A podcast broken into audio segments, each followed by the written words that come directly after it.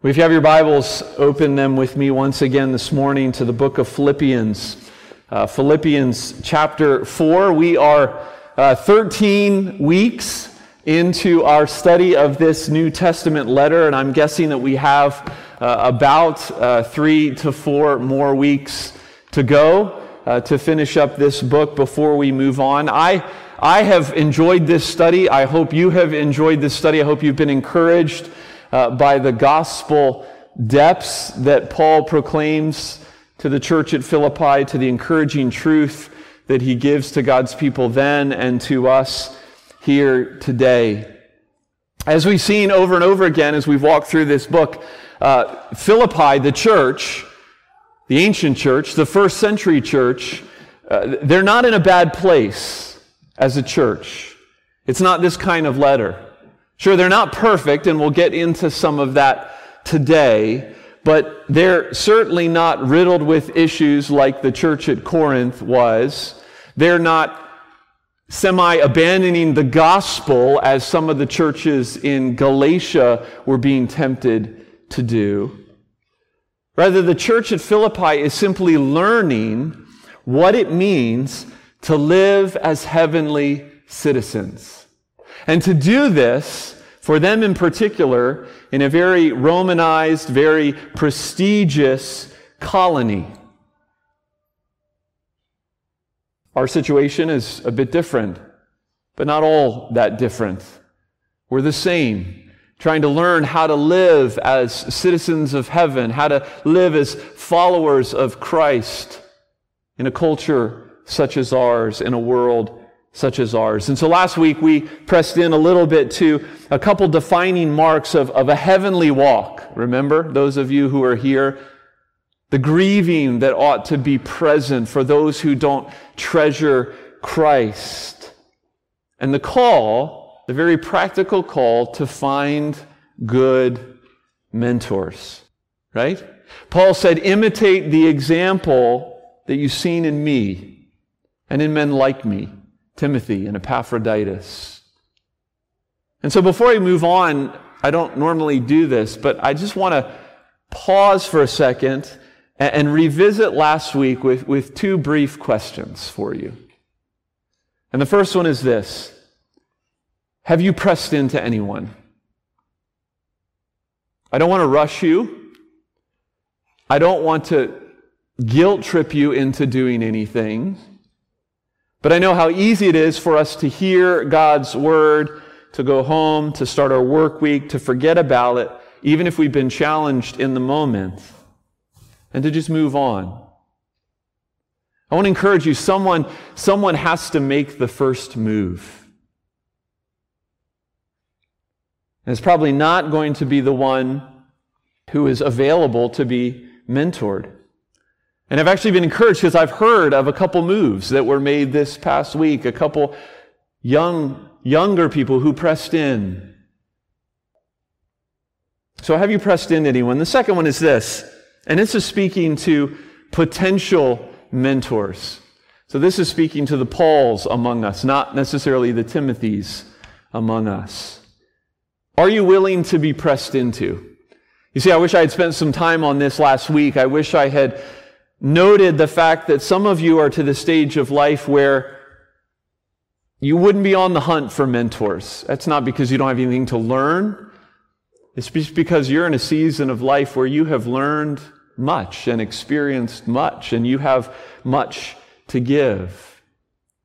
And so, to you, men and women, are you willing to be pressed into? I hope so. I hope you're willing to go to coffee or to lunch. Because increasingly, as we let God's word shape us and, and fashion us as a church, I want to build in us at Ascension a, a culture of life on life. Why do I want to do that? Because I think the Bible encourages us to do that kind of thing. It's not the only thing the Bible encourages us to do, but it's one of the things, and most recently, the thing that we've been challenged with this. I know that some of you are doing this, I'm blessed to hear that. But I know that some of you are way too disconnected than you ought to be. And so I encourage you, as I encouraged you last week, to press in, to find good mentors. I also not only want to let God's word create in us a culture of life on life here at Ascension, but a culture of peace. Peace. Why? Because the scriptures call us to be a people of peace. People who are characterized by our peace with God, our peace with one another, within this body, within this spiritual family, and, and peace within ourselves, within our own hearts and our own spirits. And so, for the next couple weeks, this week and at least the next, that's where we're going to be. We're going to be focusing on peace. This week, peace with one another, and the next week, turning with turning towards peace within our own hearts. Because the simple fact is that we as a church, we ought to be leading in these things. Yes, we, we struggle. We struggle like the, wor- the world around us. We struggle with anxiety. We struggle with relational fractures. But we and we alone, as the people of God, have the recipe for resolution. And it's not a quick fix, it's an ongoing work. But God's word and the gospel encourages our hearts in the direction of peace this morning. And so, it's a lengthy intro. Let's listen and give our attention to God's word. If you're able, it's our tradition here at Ascension for you to stand for the reading of God's word. This morning, I'm going to read Philippians chapter 4, verses 1 through 5. Philippians chapter 4, verses 1 through 5. Listen as I read. Therefore, my brothers, whom I love and long for, my joy and my crown, stand firm thus in the Lord, my beloved.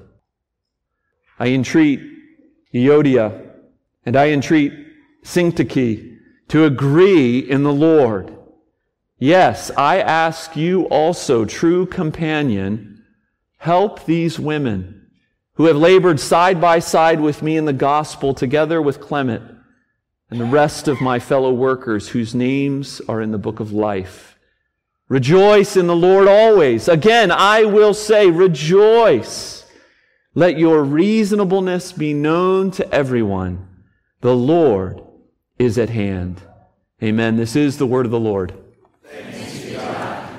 Go ahead and be seated.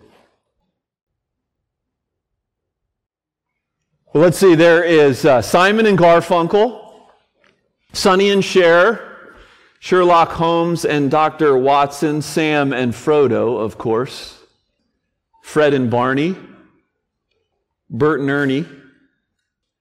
And then there is Euodia and Syntyche. Famous duos people, fictional or not, who are forever associated with one another.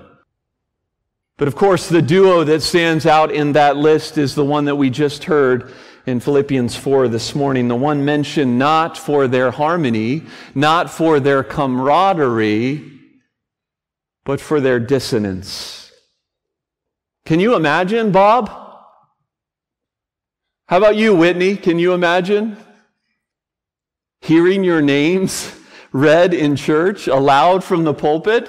See, a couple Bobs in here and a couple Whitneys in here were just freaking out because they heard their names from the pulpit.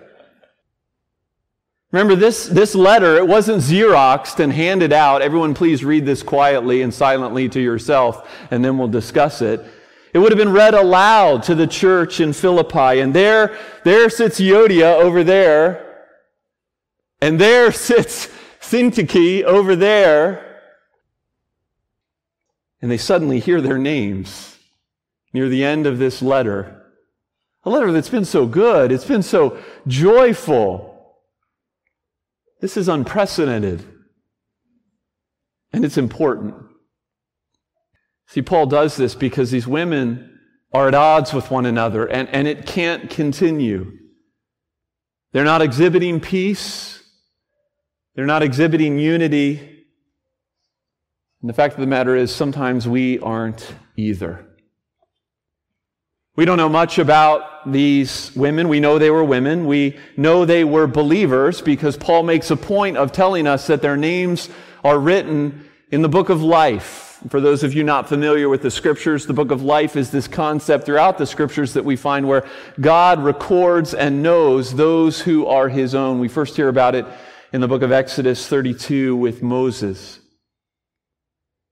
But they're more than just believers, these two women. They're, they're actually fellow workers with Paul. And I think knowing those factual things about these women, we can then speculate two things. That they were prominent in the church in Philippi and that they were mature in the faith. Why else would Paul call them out publicly like this? If A, they couldn't handle the rebuke, and B, if their issue, whatever it was, wasn't affecting others or their witness as a church. What's their issue? Well, we, we don't know that either, unfortunately. Maybe it was a, a, uh, a theological disagreement a fine point of theology. Maybe it was a difference in, in vision for ministry. Maybe it was a difference in opinion about how the empire handled the last plague. Maybe it was politics. Maybe it was issues of social justice. Maybe it was two moms batting it out about how they should school their kids. Paul doesn't bother to tell us, but presumably the church knows what the issue is. And at the end of the day, it's probably better that we don't know that issue ourselves. Because all we hear from Paul, without picking sides, without getting into the weeds of exactly what's going on between these two women, is a begging, that would be another translation for this word entreat, a begging for them to work this out. And you know what? This helps us, I think, not knowing the details of what's going on. It helps us to not get distracted but to focus on the larger issue for us here this morning what do we do with conflict in the church? How do the scriptures bear upon our disagreements with one another and our relational fractures? We are to be a people of peace. So how exactly does that happen? Well, this isn't, this isn't a how to passage. The Bible isn't a how to kind of book. But I really do believe that there are practical things for us to chew on here in regards to that question what do we do with conflict in the church? How do we be a people of peace? Helpful things for our life together. And so I want to take this, this short passage as an opportunity to talk for a minute about conflict among us, about conflict in the church. We're going to pick apart these five verses briefly, centering around three encouragements in our path to peace. And the first one is this the path to peace begins and continues and ends with the gospel. The path to peace begins and continues and ends with the gospel. It's the good news of Jesus that is the ground, that is the foundation of our peace. It's the good news of Jesus that is the glue, the thing that makes peace possible in this life. Because in and of ourselves, we just don't have the motivation. We just don't have the stamina. So any kind of peace whether relational peace or internal peace, where we'll be next week, must begin with peace with God. Everything flows from that. Thomas à Kempis, who was a 15th century Christian monk, wrote about this. He wrote about Jesus' words in John 14, 6, and he says this I am the way, the truth, and the life. Those are Jesus' words, of course. I am the way, the truth, and the life. And he says, without the way, there is no going. Without the truth, there is no knowing. Without the life, there is no living. And we could add, without the Prince of Peace, there is no rest. There is no peace. And so no, we're not after removing all trouble. We, we can't remove all trouble in our world right now. It's the reality of the world we live in. It's the reality of our sinful hearts and actions. What we're after is stability in an unstable world, rest in the midst of trouble, and in regard to our relationships, a way forward despite our own sin and the sin in those around us. So, where do we see this? The path to peace begins and ends in the gospel. Where do we see this? It's in the simple phrase in verse 2 in the Lord. That's how these women are going to agree. In the Lord. Because of the gospel, because of the Lord, of who He is, of what He's done, and the new creations that they are in Him, Paul exhorts them to agree in the Lord, or literally to have the same mind. This is, this doesn't necessarily mean they're going to believe all the same things. But by virtue of their union with Jesus, the one who didn't insist on his own way, the one who served others before himself, the one who left his spirit with us because of Jesus, their disagreeing can exist without fracturing their fellowship, without hindering their common mission. The gospel can align them in a way that nothing else can. That's what Paul is saying. They don't need to be personally vindicated in order to work together. And even beyond that, because of the gospel, there can be joy.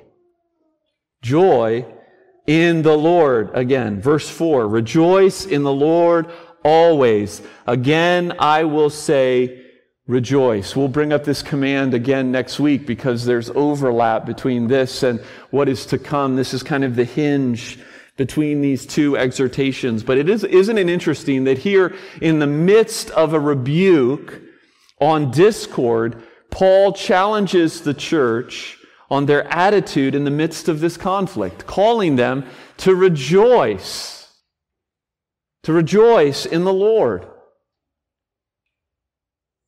Because for the Christian, the strains and the stresses and the struggles of life can't eclipse joy. Yes, the enemy of our souls wants us wrapped up in our rights. He wants us wrapped up in our circumstances, not counting our blessings, not looking forward to all things being made new, but rejoicing in the Lord, keeping the gospel in view reminds us of the big picture. And it also reminds us that God is always at work in his people, right? That there are no accidents, that there are no wasted scenarios, whether it be cancer or conflict or job loss. God is at work in those who love him and those who are called according to his purpose. One author says this about joy, and we'll circle back to this next week. Joy is an affection, a deep and durable delight that is the fruit of a mind immersed in the truth of who God is and all that he has savingly secured for us in his Son. The path to peace, the path to joy, even in the midst of discord, begins and continues and ends with the gospel. That's where we must start this morning. That's where we must start every morning in the gospel. But Paul tells us more here, more than just those three words. And the second encouragement this morning is this the path to peace is fueled by love. Path to peace is fueled by love. Our world I don't have to tell you, our world is a world fueled by outrage. We've talked about it before. We as a culture, we so easily indulge ourselves in offense, right? Eager to go toe to toe in order to vindicate ourselves, in order to vindicate our cause. Everything from road rage to Twitter fits to, as we've seen recently, attacks on those whose po- politics are different than ours. Paul gives this encouragement to the church in such a world. Verse 5 Let your reasonableness be known to everyone. Let your reasonableness be known to everyone. This, simply put, is one of the keys to unity. It's one of the keys to community. And the, the, the, semantic range, that's the, that's the range of meaning that this word has. It's, it's wide. Some other translations, a forbearing spirit, gentleness, considerate, graciousness, Roll all those words, reasonableness, as it says in our translation, roll all those words into one. That's what Paul's wanting to see this Christ like love that's the opposite of being rash and contentious. He said to the, Corinth, the church at Corinth, 2 Corinthians 10 1, I appeal to you with the gentleness and kindness of Christ. And so back to these women, how, how how might this posture help them? How might this help us in our conflicts with one another? Well, I think real practically, it demands that we ask this question Is this worth fighting over? Is this worth fighting over? This goes back somewhat to those tiers that we've talked about in the few sermons I've preached on unity and community in the last few years. Not everything rises to the level of absolutes, or at least it not it ought not rise to the level of absolute. And so there are some things that just simply aren't worth fighting over. Hopefully, those of you who are married know this is true in marriage. Think about some of the things you've fought over recently. Let me read some passages. Proverbs 17, 14. The beginning of strife is like letting out water. So quit before the quarrel breaks out. Proverbs 19:11 Good sense makes one slow to anger, and it is his glory to overlook an offense. 1 Peter 4 8, above all, keep loving one another earnestly, since love covers a multitude of sins. 1 Corinthians 13 4, love keeps no record of wrongs. Your security in who you are as a child of God and your love for your brother or sister in Christ, despite their weakness, it's an opportunity. It's an opportunity for you to reflect God's love and God's forgiveness. Again, this is possible only because of the gospel, but Paul adds a, another great phrase in verse 5 where he states, The Lord is at hand. And we don't know exactly what Paul is saying here. He's saying probably one of two things. Either he's reminding us that we have a gentle Savior whose spirit is with us who resides with us individually, who resides with us collectively, even here this morning. The Lord is at hand. He is here, uniting our hearts in love and concern for one another. Or maybe Paul is talking about that Lord who is coming soon to judge the earth, to make all things right, to deal with those whose hearts are hardened to him. Either way, it's his love his love that is both with us, His love that is coming soon, that turns into our love and our reasonableness in our relationships. And that's why I say the path to peace is fueled by love, gospel love. It sounds easy, but it's not easy. You know it's not easy. We need grace. We need his presence. And what if the issue is too great? Right? What if the disagreement is insurmountable, or so you think? You've sought to cover it in love, but you just, you just can't. And you move, you, you make the first move towards peace, which is even harder. Notice Paul doesn't instruct one of these women to make the first move. He just tells them to get along. He tells them to agree in the Lord. But suppose you make the first move in humility and, and that doesn't work either. Well, then what? Well, that's the last thing I think we can glean from this passage of the Apostle Paul, and it's this the path to peace often requires the church. The path to peace often requires the church. We close this morning with this. You made the first move, it didn't go well. You need a true companion. Verse 3. Paul specifically appeals to this person, this true companion. Another translation calls this person a loyal yoke fellow, someone who bears the burden, bears the yoke with you. Who is this person? Well, again, we don't know. Some people have thought it must be Epaphroditus, but he's with Paul. Maybe it's Timothy. They like Timothy quite a bit. Maybe it's Silas, who Paul had a great relationship with. Maybe it's Luke. Some have even suggested, as your ESV, if you have an English Standard Version Bible, suggests that the Greek word translated as true companion is actually a proper name.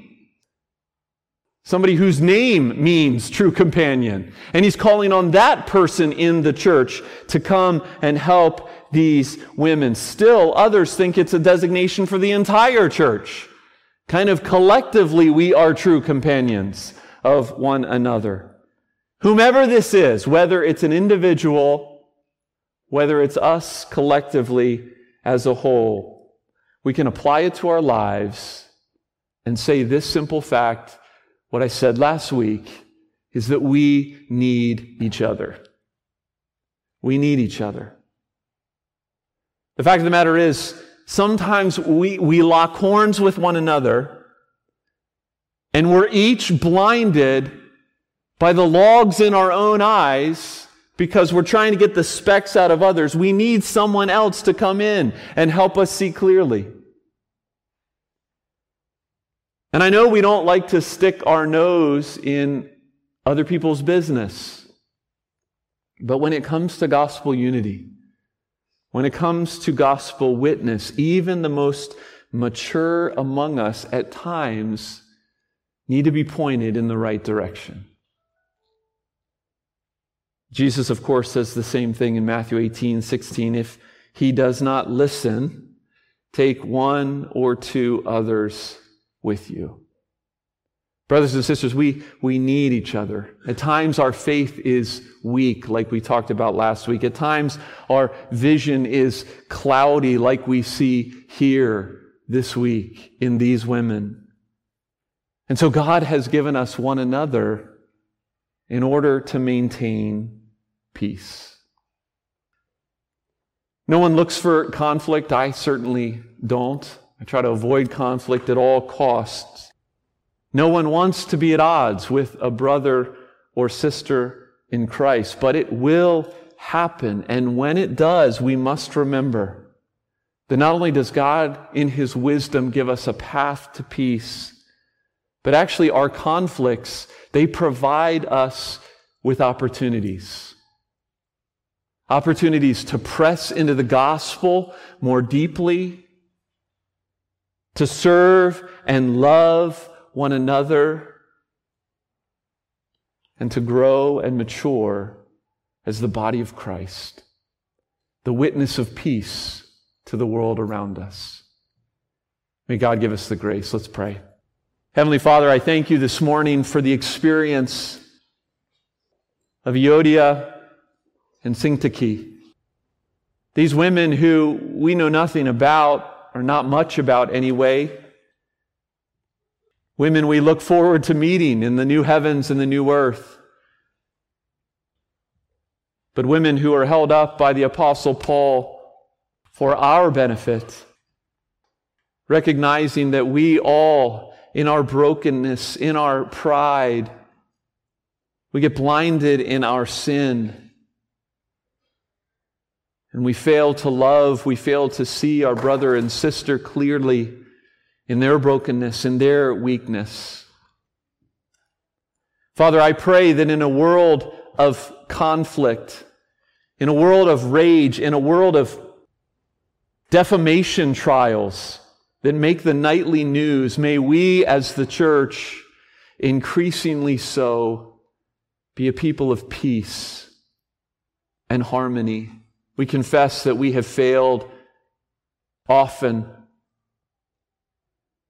but we also confess that you've given us the resources, you've given us the gospel, you've given us your spirit that we might walk in a way that the world can't walk. Oh, Father, give us the grace. Show us the way. Lead us and carry us, we ask. All of this in the name of Jesus, our Savior. Amen.